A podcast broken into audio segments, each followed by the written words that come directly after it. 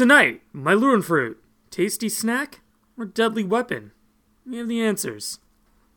And are business owners on the Colossus struggling to get by? Have they been forced to turn to a life of salvaging the ocean? And is it truly a profitable venture? All that and more at eleven. Spoilers ahead. Welcome back, ladies and gentlemen, to another episode of Hoth Topics. I am Ian, and I am a janitor on board of the Colossus. Joining me today is a stormtrooper seizing my janitorial supplies under suspicion they may be deadly weapons. No proof. John. John, how you doing? I'm cold, Ian. I am very cold. It is not supposed to be this cold in Southern California. I think it might have gone below seventy. This is ridiculous. I have three jackets on. Please, um, please feel pity on us, rest of the country. Midwest, we feel your pain. We know exactly what you're going through. John does not speak for me. Uh, in order to kind of distract from the cold, we did go ahead and watch the next three episodes of Resistance, and are going to bring you the reconnaissance on Resistance, if you would, if you will, if you do. You doing all right there? Do you do? That it do. So, what what episodes are we covering in? We are covering the Doza Dilemma. The, should be fourteen, according to Wikipedia. The First Order Occupation. Oh, yeah. And uh, the New Trooper. Yep, I uh, I forgot the whole name of that. It's two words. I wrote the new something or other. The new something or other. So, I'm glad one of us is paying attention. Uh, did, yeah. I mean, if if you pay attention half the time, and I pay attention the other half the time, we create a whole attention. One so, tensions, yes. Yes, exactly, one unit of tensions. What happened in Doza Dilemma? I watched it two weeks ago, wrote my notes then, and then didn't watch it for this week. Yeah. Because my notes are comprehensive. I'll take this one, yeah. Uh, so, in the Doza Dilemma, we, we know from previous episodes, Synara is a pirate spy. Her pirate captain, Kragan, has decided that they need to do something big in order to get a payout from the First Order, because harassing the station is costing them more than they'd like. So the First Order says, all right, we have an idea for you. Go ahead and kidnap Doza's daughter. So Synara gets the command to sneak her pirate friends onto the station and into the tower. She seems pretty reluctant to do this, and I think one of the first things that I was excited about was, ooh, yay, Synara gets to go through a moral dilemma here. So she's, she has to struggle with whether or not she's going to get her pirate friends access. Torra is hanging out with Kaz, and and uh, Synara comes in. Torra invites them up to the tower and kind of says, yeah, you can come up anytime you want, just use my personal code, which Synara then says, oh, this is a great opportunity for me to get my pirate friends in to kidnap her.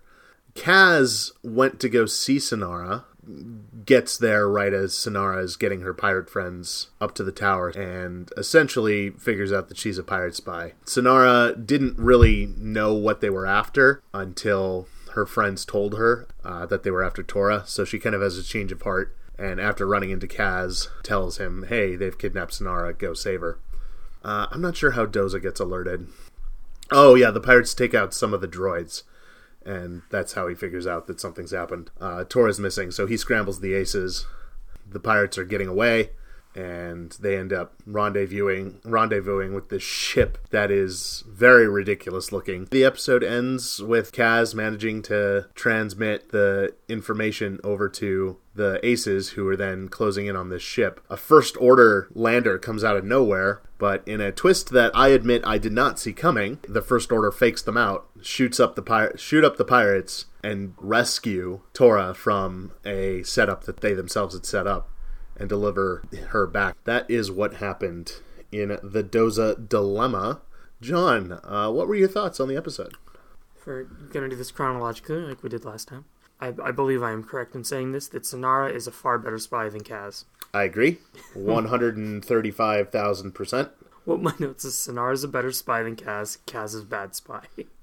Is that all the notes? I have a note here that says leading questions, and I know that that's a reference to Kaz leading questions to Synara that were like way too obvious, uh, like he does in a later episode. I just don't remember what those questions were about, but Kaz is, does not know how to be low-key. No, he, he, he does not ha- know how to be low-key. There was a point in this episode, so Torra, first of all, Torra is like slumming it down with the people of the platform which I thought, good for you, Torra, coming down off the tower, hanging out with your friends. She just wanted to go hang out with people who are friendly. Or her uh, age. Yeah, Or right. not robots. So she invites the guys up to the tower to play this, like, target shooting game. As I'm watching this, I'm going, all right, Kaz, when it gets to be your turn with the toy gun, don't mess this up. You got this.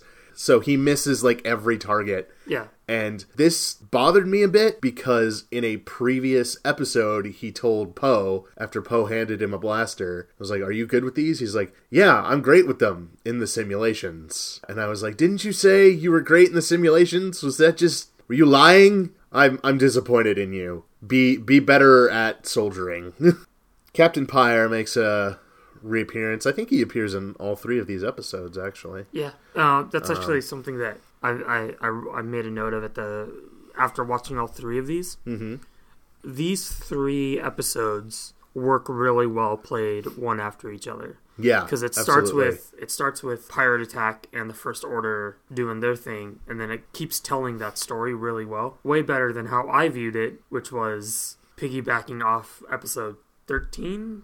Yes, thirteen, which I don't remember what happened, but it didn't have as much to do with the First Order as I think that was more did. of a side story, yeah. So I felt that this was like, a, like if we were going to call this a story arc, that, you know, this would be like the Occupation arc sort of yeah. thing. Coining that trademark. I don't think we can trademark Trademarks. All you have to already... do is yell the word trademark. I don't think that's how that works. Yeah, I just trademarked that. Yeah, you're copywriting, you're copyright infringing trademark. Oh, dare you. Yeah, um... I like Captain Pyre. He's, you know, kind of has a personality that comes through in, in all these episodes. One of my notes just says double spy action. One is definitely better than the other at spying. I agree. One thing that I, I really noticed, every character design is really varied. They're all pretty unique and interesting, and I really like that about this series. You could very well have just put half the people in the same outfit to save on animation cost or design cost or whatever, but everybody has a really unique look and style, and it makes everything feel a lot more alive. Even characters who don't get speaking roles, they seem like they have a personality and history based on their their appearance. So let me ha- let me ask you about the, the pirate flagship that comes at the end. What... Okay. What did you think so about there's this? There's something that bugged me about this ship. It has nothing to do with the ship. It was that other people reviewing this episode, there kept being talk of like part of the ship was an A T A T. Right. But it's not. Is it's it not? It's an A T T. It's the um It's the it's M six? The, the uh the wheeled vehicle. The wheeled vehicle. Uh Rogue One, it was a prison transporter. It looks like an A T A T, but it's on eight wheels. I've Clones no, used it on Kashyyyk. I have no idea what you're talking about. Anyway, it's the cockpit and hull of that thing and not an A T A T. Are you sure? one hundred percent. I don't know what you're talking about, this wheeled, okay. wheeled thing. Listeners, you get to hold on while I use Google. We can just pause the recording. A T. It's a different thing. I thought it... See, that, that, that kind of sucks because, like, you...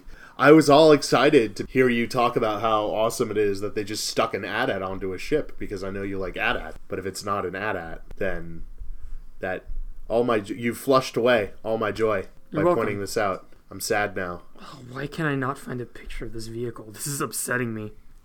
So after examining uh, the evidence as you presented, you you are absolutely right.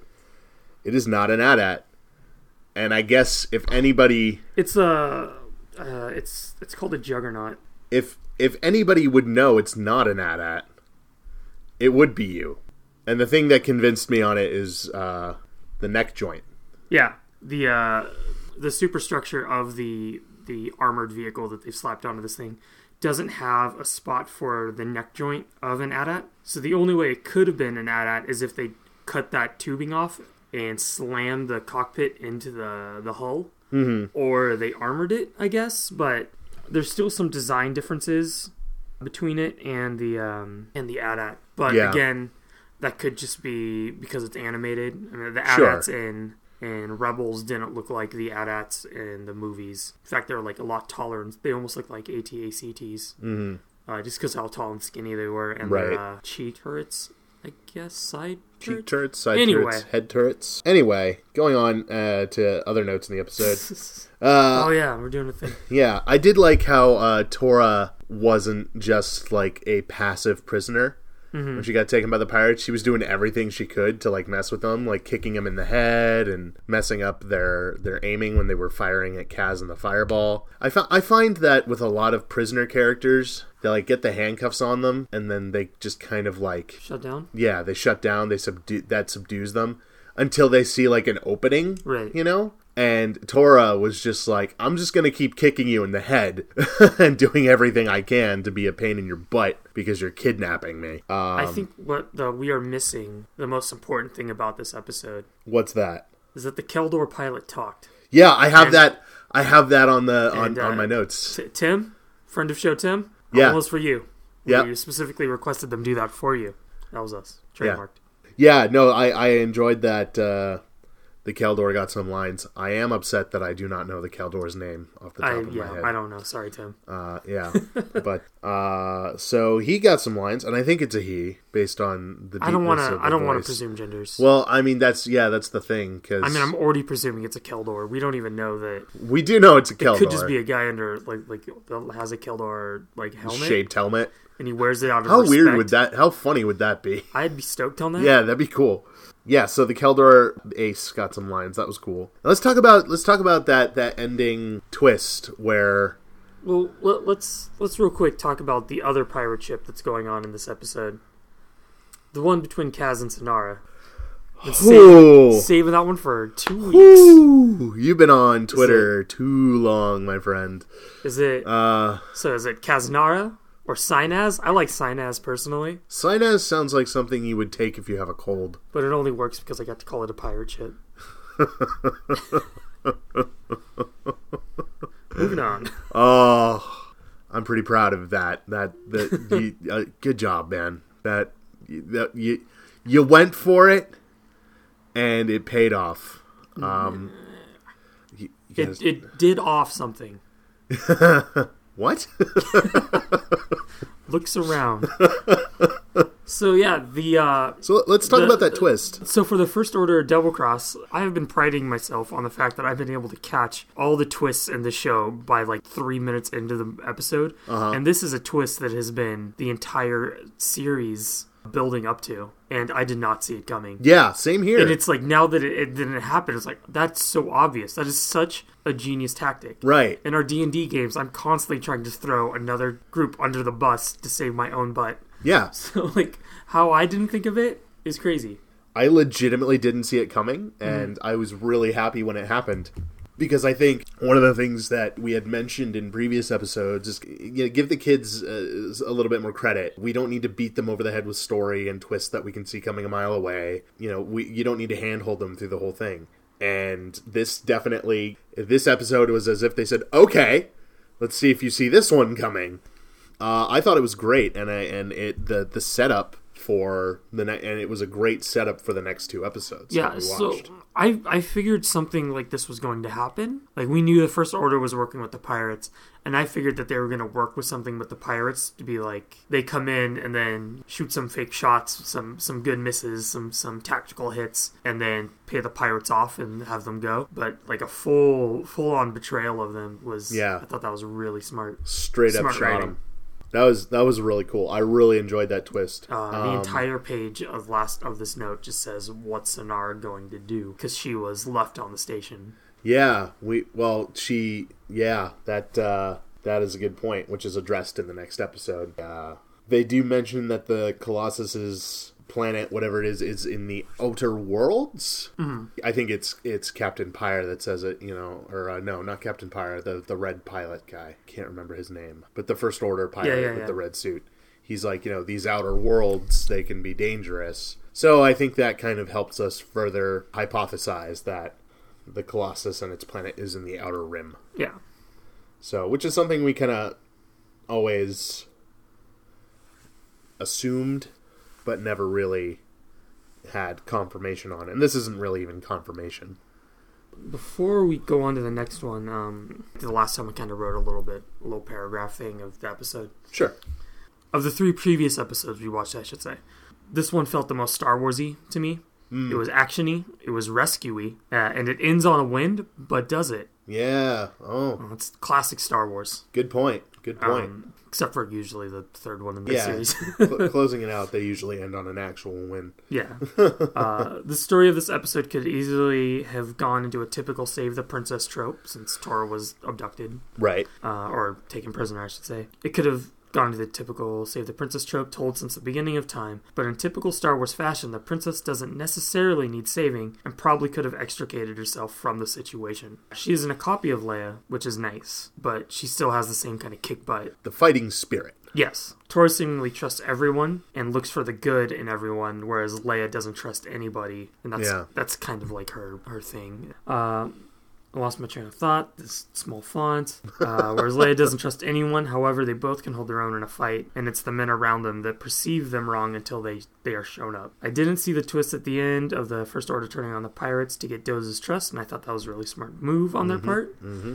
A part of me hopes that Doza takes the protection offered just so the Kaz will be forced to become a better spy. Um, spoilers, he doesn't. He's had it easy for the most part because no one on the platform really cares. Right. Once the First Order troops start marching around, he'll have to figure out right quick and proper. Well, with I was, that... And then a, a uh, future pred- prediction. I will have wrote Kaz as a bad spy on every note until the end of this thing. I believe that came true. So let, let's go into the new trooper oh, then. Oh, no, and, not the new trooper. And, uh, the, uh, first I, think we, I think we both made a random note about Doza's mustache. Yeah, I think his mustache looks like a Hostess cupcake. And I was wondering if it was Imperial Code, or up to Imperial Code. Well, let's let's go into the First Order Occupation then. Uh, John, why don't you take this one? What what happened in this episode? This was a pretty straightforward episode. I thought it was a we need to get someone off the station mm-hmm. type story, where that, that is... story is Synara needs to get off the station because the First Order have now occupied the platform. Right.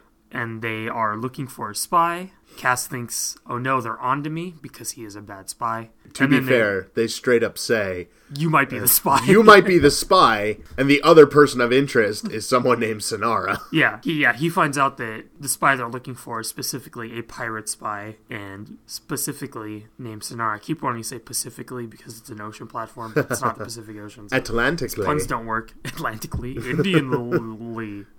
So he goes looking for her to try to find her before the First Order do to help her escape because he loves her. Uh, something about pirate food. I didn't quite understand what that was about. He was. Well, he, I mean, I knew what it was about. He was but making I, a very bad analogy. Analogy so bad that Synara's still at the end of the episode. It's like, good luck with your food. Like, Kaz... You you got some got some got some stuff you need to learn, but oh lots of lots of running around, lots of close calls as as one does in a right. escape a situation episode, and eventually Synara is able to make it to an escape pod, which is underwater, which I thought was really cool yeah. for for a later note, and is able to get off of the platform, mm-hmm. and Kaz is able to not get caught, which right. is nice, because they tried they tried getting her on a cargo ship that was leaving, which is hard to do because everybody had to get permission first. She saw that Kaz was in trouble, and then she got off to help Kaz and then missed her flight, mm-hmm. so then she had to take a boat ride. Right. So that was fun. It was a good episode. Um the this is kind of where the political grayness begins, because the First Order are occupying the platform, and characters are starting to divide on the lines of, do you think the First Order are keeping you safe, or mm-hmm. do you think they're a menace to your freedoms? Um, this is kind of where that starts. Kaz, essentially, even though he now knows that Synara is a spy, is making the judgment call that, yeah, not all, you you are the pirate spy, but he can kind of see the conflict in her there. And he's, I think one of the lines is like, you might be a, you may be a pirate, but I know you're a good person. Mm-hmm. I liked that interaction. Um, I enjoy how comically nonsensical the First Order crackdown is in this episode. They confiscate the little yellow guy's wax, floor waxer, for no reason. Could be a weapon. Exactly. It could be a weapon. You could polish those floors so clean there's no traction. It's not good. And so they confiscate his floor waxer, and then there's a scene when Kaz and Synara are getting in the elevator to go to the lower levels. The same little yellow guy, like, comes in, and he's got, like, a trash bucket or something, and he's just upset that he doesn't have his floor waxer, and I love that they made that a thing. Also, that scene was complete with awkward elevator music, perfect for any of your awkward young romance right. scenes. Uh, I enjoy when Kaz brings Neeku in on the escape plan, and Neeku cannot get over the metaphor that he knows the station like oh, the back yeah. of his hand. And, and that particular scene he refers to as Great Grand Nikto, which I thought was a really weird thing to call like one of your grandparents. Like, if, oh, my great grand human. What? Okay, that's fine. It's Star Wars. It's dumb things. We don't need to worry yeah. about other people's cultures that aren't human. I, I look at my, I look at my hand. I look at the hallway. I look at my hand. I look at the hallway. I'm just not seeing the similarities. My second note on this episode is Kaz still bad at spying. Yep. And then even Yeager knows he's a bad spy. Because Kaz is complaining, like, I'm supposed to be I'm supposed to be spying on the First Order, and now they're everywhere. Mm-hmm. And isn't that the ideal situation for a spy? Whereas before, he had no contact with the First Order. Now he's in a situation of permanent contact with the First Order. I feel like this is the ideal way to get information on the First Order than by hearsay and scuttlebutt. Because well, we're nautical. I think his original task was to find out who on the station was sympathetic to the First Order, not just spy on the First Order. But I guess you're right. Those two things kind of go hand in hand. If they're there, you'll find out pretty quick who's sympathetic and who's not. Yeah, it's he's he's a bad spy. He's See, always been works, a bad spy. In the spy. Next episode, it works out because he's able to get some information. And right. is a slightly better spy. Right. Also, you know, he, he doesn't, like, he doesn't listen to people that are trying to help him. Like, Yeager tells him, like, well, the occupation's happening, you know, keep your head down. And he's like, okay, I'm going to go do the most obvious spying that I can do now. Right. Like, he's, uh, it's, it's getting tiresome. He needs so, to get better at this. So, at some point, Synara calls Captain... Pirate Man. Captain, Captain Pirate Captain, Man. Captain Nautilin. Captain Swig. He's not a Nautilin. He's, he's a, a... Aqualish. Um, Aqualish. His name is Kragan. She she calls him and is like, hey, I need you to get me off of the ship. And he's like, like we can't. It's locked down. We can't get within five yeah, kilometers. The First Order betrayed us and now no, they're going to no, shoot no, us no, down. No, no, no, no. Not that. It's, he says, we can't get within five kilometers. Five kilometers is visible from the station. That's really close. The First Order is not doing a very good job of patrolling this planet if a pirate ship can get within five kilometers. Like, if I said there was a alien vessel five kilometers off Point Loma, that's too close.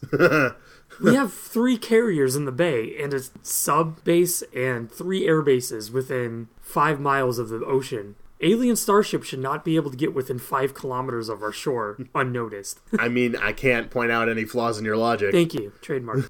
Yeah, no, that's... Uh... Oh, and then to, to go on with your, um, the, the First Order's, like, stopping people makes nonsense, nonsense. Yeah. Uh, they arrest somebody for being out past curfew, and then just also just ignore all the other people out past curfew. Right. There's so many people out past curfew. Yeah, it, uh, I, it, I think it's one of those things where it's up to, like, the individual troopers to use some sort of discretion, and none of them really know what they're doing, so they're just defaulting back to weird rules. Do you have um, anything else before the end? Not really. Okay. Um, so I did want to mention that I thought it was really cool that the escape pods for the Colossus were underwater. Right. I've been seeing a lot of theories jump around the internet that the Colossus is actually a starship. Yeah, I've, um, I've, I've which would be heard that too. Um, yeah. If anybody is a fan of the Stargate series, they'll know that the second Stargate series, Atlantis, the city Atlantis that Uh, the whole thing takes place on is submergible and also a galactic starship, hmm. which is nonsense. But, you know, the ancients are more advanced than we are. Sure. The Atlanteans, I should say. Right. The whole uh, escape pod being underwater, it just made me think of, I think it's Futurama, when they need to take the Planet Express ship underwater, and Fry asks the professor how many, like, they need to take a certain many atmospheres underwater, and he asks, oh, how mm-hmm. many atmospheres is the ship rated for? And he's like, well, it's meant to be in space, so zero. So, it, I just like that it's clearly a, a an escape pod that is probably capable of spaceflight, assuming that the Colossus might be a starship, is still functional underwater in the Star Wars universe. But it's, of course, a lot of things don't make sense in space in the Star Wars universe, so we'll give it a pass. But I'm not giving that five kilometers a pass. Mm-mm. There's space whales. No, sir. John. Well, there's also regular whales that didn't seem to want to bite Synara, which I was happy about. Uh, I thought she was going to escape past that giant sea thing that we see, and they go, okay, munch. Yeah. And then there's no more Synara. Then then how can how can I pirate ship Synaz? You can't, because she's dead. Oh, it just... all oh, okay, it's it's official now. All all ships that involve pirates need to be called pirate ships. Yeah. So, and then just, just to wrap it up, my, my last paragraph of notes, and I promise this is the last one because I didn't do it for the third episode. I wrote, kind of getting tired of Kaz not being a good spy. Yeah. He constantly endangers his friends as a result of most of his actions. It was fun at first, but he's not learning week to week. Right. He just keeps staying the same while endangering more and more people. Uh, as for Kaz not understanding why no one seems to be upset with the occupation, with the First Order, and it's kind of something you touched on where a lot of these people are like, well, the First Order's here. I thought they fought off the pirates, so they're good. So I, I assume that the residents of the Colossus have existed outside central government for a long time. They don't have suspicions of the First Order that the Republic has, and in fact see them as heroes protectors now. I doubt Kaz will see, ever see or understand why they have this point of view because of his mission and training. It's kind of like when our country sends peacekeepers to another country. Some see it as they're here as a stabilizing force. Some see it as uh, an invasion, right. Which is why we have these constant wars and right. stuff that we're not going to get into because this is about science fiction. And writing that about Kaz was, was really um, tough for me to write because I'm starting to dislike the character more and more. And I feel like I'm slowly going into how I felt about Jar Jar when I was a kid. That I hated Jar Jar, but I have no problem with the actor. So, like, I love Christopher Sean. He's he's great. He likes to interact with the community, and he seems so energetic and so happy to be part of the this community. And with with with uh, with Ahmed Best, Jar Jar, I, I liked him. Like, I thought the guy playing Jar Jar was great. I just didn't like the character. Mm-hmm. But if we've seen his stories and stuff, he he took people not liking the character as not liking him anyway. My, my whole thing is like I don't I don't want to get into this pattern of saying that I don't like Kaz, but I like the actor. Like I'm hoping that I'm hoping that at some point the the writing of his character will change him from just being a bad spy. Like yeah, I need, I I need him to learn and grow, and he does a little bit in the next episode. But like I feel really bad saying that I don't like this character, knowing that that could, in some weird universe where Christopher Sean's listening to our episode, could affect him because I don't want. I don't want someone to think that because I don't like the writing for the character that I don't like them as an actor. Or I don't right. like their portrayal of a character. Which you would think would be kind of a common sense thing, but unfortunately that's... That's really not how it works. It's, that's, not... it's how it works in our brains, but not how it works to someone that's pouring their uh, their sweat and tears into a character. Well, yeah, and there's that, and then there's also, you know, the precedents that some people have set where they take... you know, fictionalized characters very personally, so they, regardless of, they they they can't tell the difference between the fictionalized character and the uh, the the people in behind the scenes, and so they attack everybody. Mm-hmm. You know, we've seen a lot of that. Um, yeah, no, I, I see what you're saying. I have not given up on the character yet, and I think that there is there's a meta reason behind it. And and that reason being, we but because of the, the mid-season trailer, we know that there is going to be an event that takes place that is going to radically change the viewpoint of the First Order and the stakes. And I think that's going to be the kick in the butt that we're going to see the transference from goofball, very bad at spying Kaz, and have him transition into the more uh, competent, focused spy that we would like to see yeah. more of. I think right now he's still playing spy as opposed to being spy. Right, right. The stakes haven't been raised yeah. high enough. We we we have not we have not taken the stakes and put them on a pedestal and raised it. I was trying to make like a steak, you know, like steaks. Yeah, I was joke, waiting for you. Like, yeah, you're just... and it's it's fizzling out. Yeah, there's no more gas. I'll grill you the, on it later. Yeah, the grill is dead. Hibachi. I'm bad at jokes. Hibachi. Hibachi. So yeah, right, let's I, stop being serious. No, yeah, let's. Um, so that that's that's really all I got for Yeah, me too. Okay. Well, uh, let's go into the new trooper then. So the new trooper, the First Order Occupation is in full swing now. We open up on our, our Force Kids friends, fishing, sky fishing, uh, fishing for fish who are also birds, not in the water. And they are making a lot of noise. First Order Stormtrooper comes over and, and finds them and tries to capture them, uh, to which they... They knock him out in response, and they realize that they've done a bad thing. So they go and find Kaz. Kaz and Neeku and Tam and B B eight all go to, you know, help out, and they find a knocked out stormtrooper who then begins to wake up, who is then knocked out again and taken down to the, the shell folk, where his helmet kicks in, and they tell the trooper to check in. So Kaz essentially takes it, takes the stormtrooper's uniform, goes to check in, and this is kind of the first bit of actual successful spying Kaz has done, where he uses the uniform and tries to blend in with troopers. He ends up falling in with a squad. His initial his initial plan is to just go check their reports and make sure that the trooper didn't report the kids, and if and if he did, delete the report. But what that eventually turns into is him realizing that he can get some data off of these computers, and he steals a, a data stick and uh, ends up taking it back. His behavior is erratic because, again, bad at spying, which is pointed out uh, when he has to pass inspection by Commander Pyre, and uh, he orders that the trooper be go in for a conditioning and a, and a brain wipe. Uh, so Kaz kind of jumps out and escapes and manages to get the armor back on the trooper, who was knocked out for like a third time and just is completely dazed from all of the concussions he was receiving. But at the end of it, Kaz ends up getting this map with indicators on it that uh, him and Yeager don't really know what they are. They suspect maybe it's fleets, uh, you know, different fleets or uh, whatever it is. They think they might be war preparations. And that's where where we end on the episode. So uh, what do you got for this one, John? Bird fishing is fun. uh, I have done it uh, when I've been fishing with roommate Mike and his dad out in uh, uh, off Point Loma, mm-hmm. outside Mission Bay or um, San Diego Bay. What you do is you put fish on, like a bait fish on your hook, then you cast, and then the seagulls swoop down to get it before it hits the water. It's a lot of fun to reel in a seagull. It is not a lot of fun to deal with the seagull that has a hook stuck in it. Yeah, that doesn't sound uh, good. Because they peck, and they flop around a lot. Uh, they aren't slimy like fish, but they are disease-ridden rodents of the air. Um, but the the casting and the casting and reeling in a bird is a lot of fun. So don't don't do this, kids. That's not that's no, not no, the goal. It's, it's just um, an unfortunate side effect of you don't have a choice. Fishing. Yeah, uh, they're coming for your bait in the air.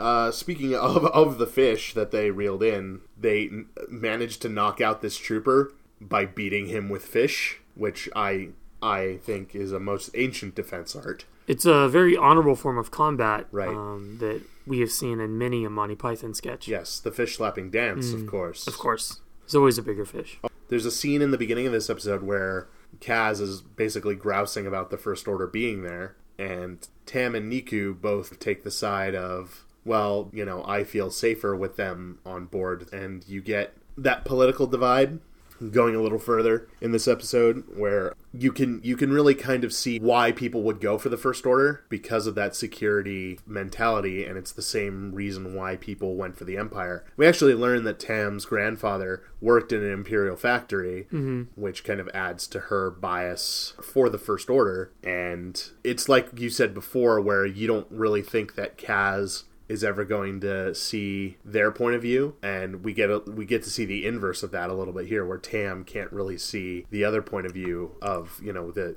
well, my grandfather was just making, you know, he was just making a living, and with Yeager and Kaz going, no, he was being taken advantage of. And there's even a point later down the line where, you know, the Force-sensitive kids are, are saying, well, we knocked this guy out because the First Order, like, destroyed our village and killed our families and friends. And Tam's reaction to that is, huh, well, they must have had a good reason. Which initially, when you think, when you see that, at least when I see it, my my first thought is, wow, that's like super ridiculous to hear hear that and then not not immediately be like questioning everything. But in, in reality, like that's a pretty realistic response to that kind of news. Like, it takes it takes more than just one damning revelation to change anybody's idea on anything. And so I think that it's kind of interesting that they're bringing that sort of political viewpoint of war into Star Wars in, in this way, because it's, and in, you can put, you can chase this into the new movies as well, because if you look at the original Star Wars trilogy,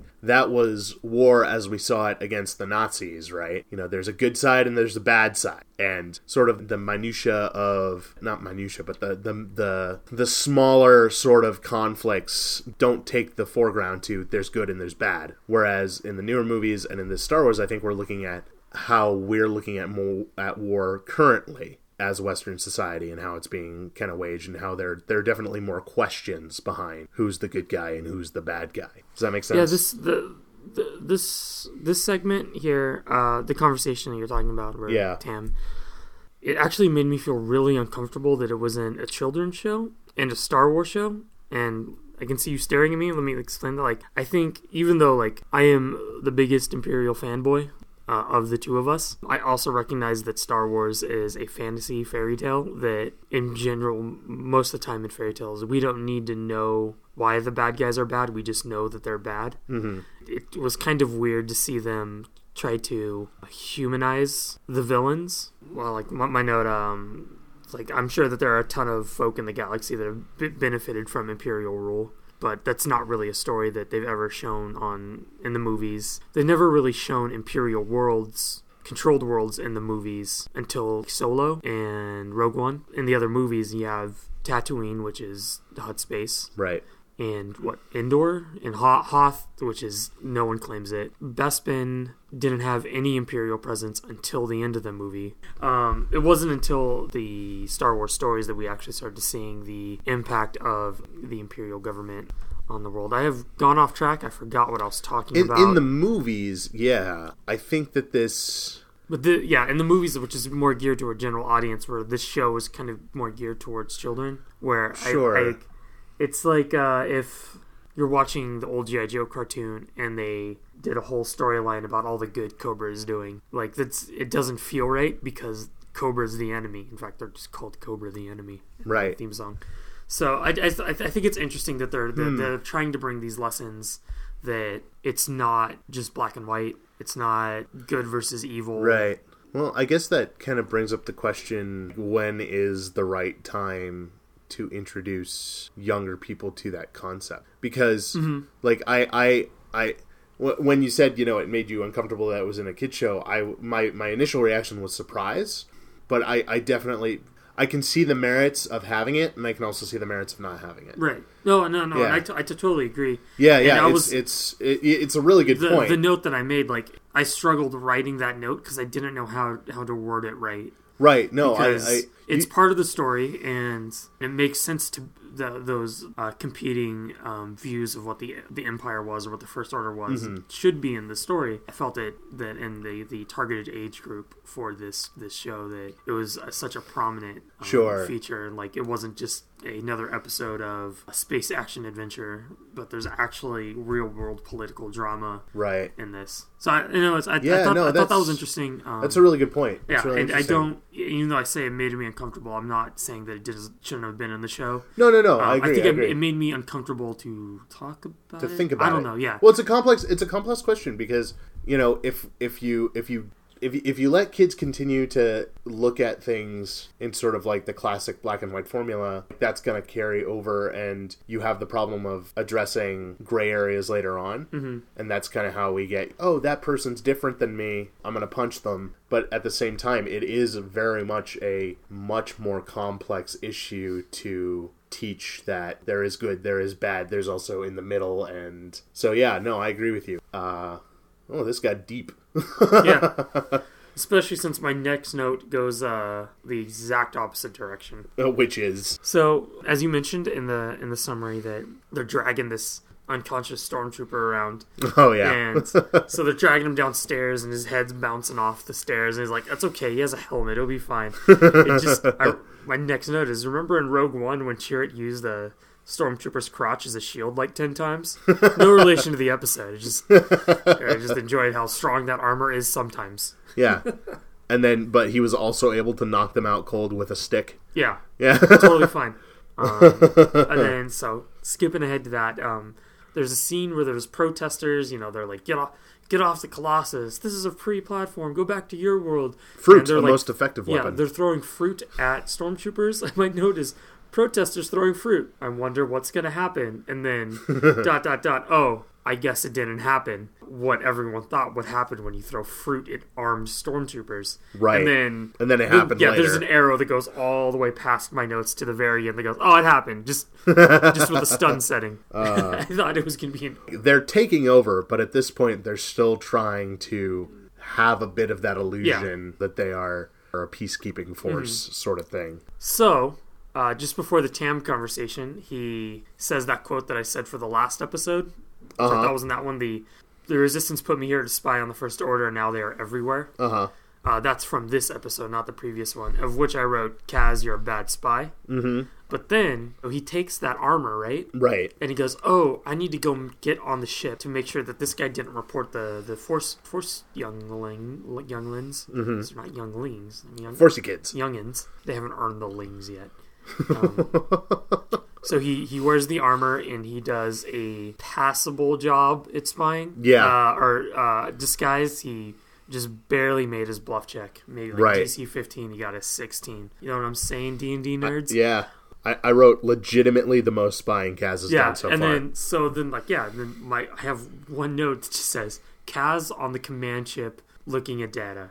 Actually good spying. and, then, and then two hands clapping. Two hands clapping.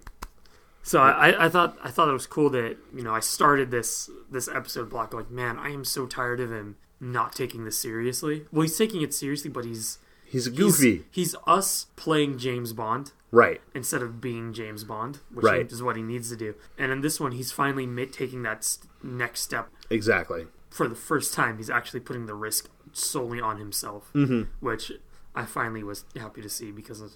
He's finally recruited Neeku into his, his things, and I can't, I can't let the green boy get hurt. Neeku playing it cool under pressure was both awesome and hilarious yeah, in this and episode. He had, and he had what I like to call the sleep stick. Yeah, where uh, the First Order soldier that who is knocked out and is now no longer wearing his armor is like, "What's happening?" He's like, "Oh, you're disoriented. Uh, I can help you go back to sleep." Okay, cool. It, go to sleep. The the only thing I didn't like about it is I don't I don't feel this would be in character for for Neeku from what we've seen of him.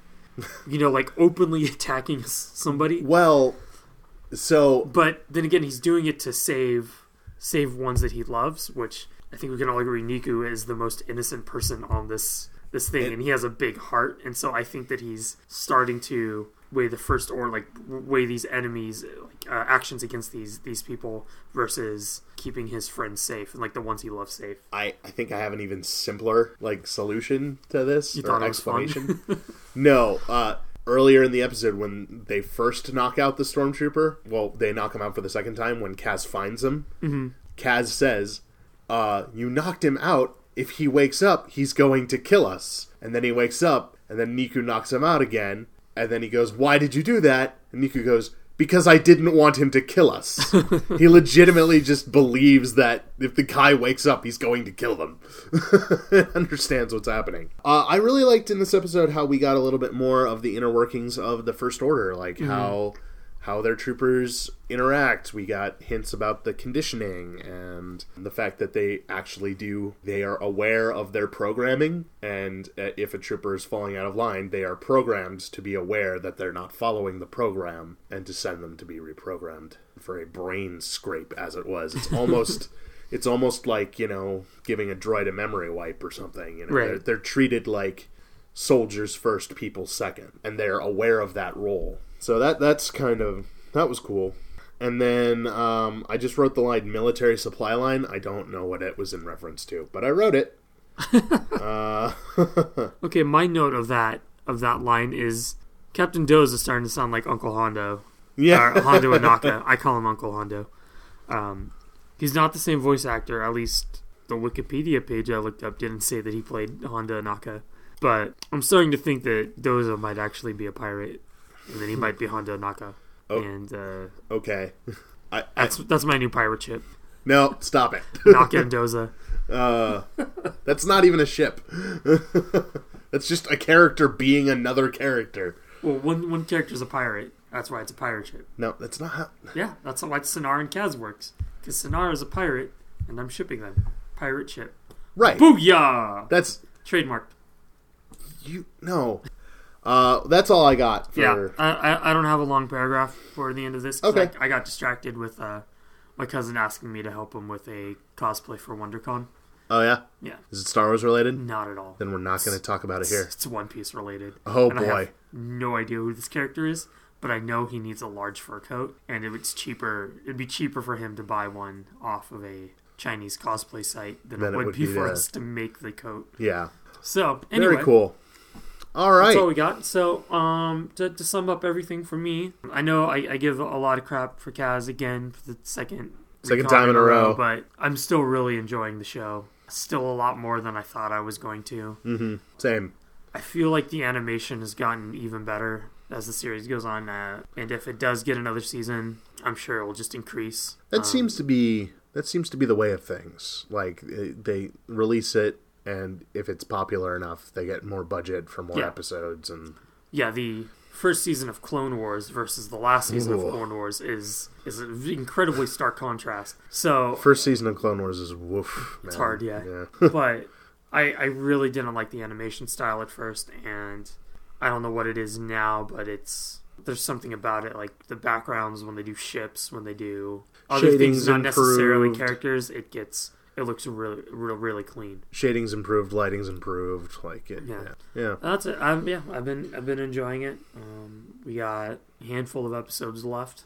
For my end, uh, about the same, you know, I'm still enjoying the show. If uh, we weren't enjoying the show, we wouldn't talk about it. So, and we hope you are enjoying listening to us talk about the show and a variety of other Star Wars related topics.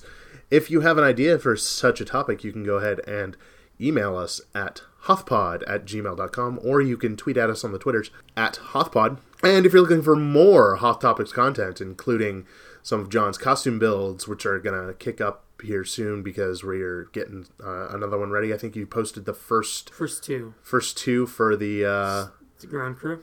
The ground crew yeah. costume, which I, it's it's uh, coming along really well. There's I, probably only going to be one more part to that, which will be finishing the jumpsuit and putting together the accessories. Right. And yep. hopefully hopefully we'll get some of it done for WonderCon. You can at least see a test fitting of it before Ian goes, nah. Yeah. nah, we'll save this for some, uh, the other one. Yeah. But yeah, that should be fun. You got any... Uh, articles about your strong opinions coming up? Uh, yeah, I actually have one one coming up. Uh, I'm probably going to write it this week. Oh, nice. And uh, so that should be out probably about the time this episode comes out. Okay. Um, so go ahead and check that out. It is about me and my opinions on things. Where can so, we check that out? Uh, we can check that out at hoth topics podcast dot com. Oh, wow. Where you can find uh, all of those articles, other articles, and all of our previous episodes. That'll do it for this episode of Hoth Topics. I have been Ian. I am still so cold, and it's probably like seventy-five or something. Oh, man. I can... You know what? I'm gonna... Uh, in Minnesota, oof. You and me, we are brothers. You're... No. Just don't... No, I can't be a part of this. the, that was John, and in his defense, it's fifty-seven. Uh, it might as well be seventy-five. I don't know the difference. He's just cold. I have to wear shoes. It's gross. And the reason why he's cold? Well, this is Hoth Topics, isn't it? Oh, wow. That's that's painful. Yep. Thank everybody. We'll see you next time. I'm still hurt. Don't be cold. To my jokes.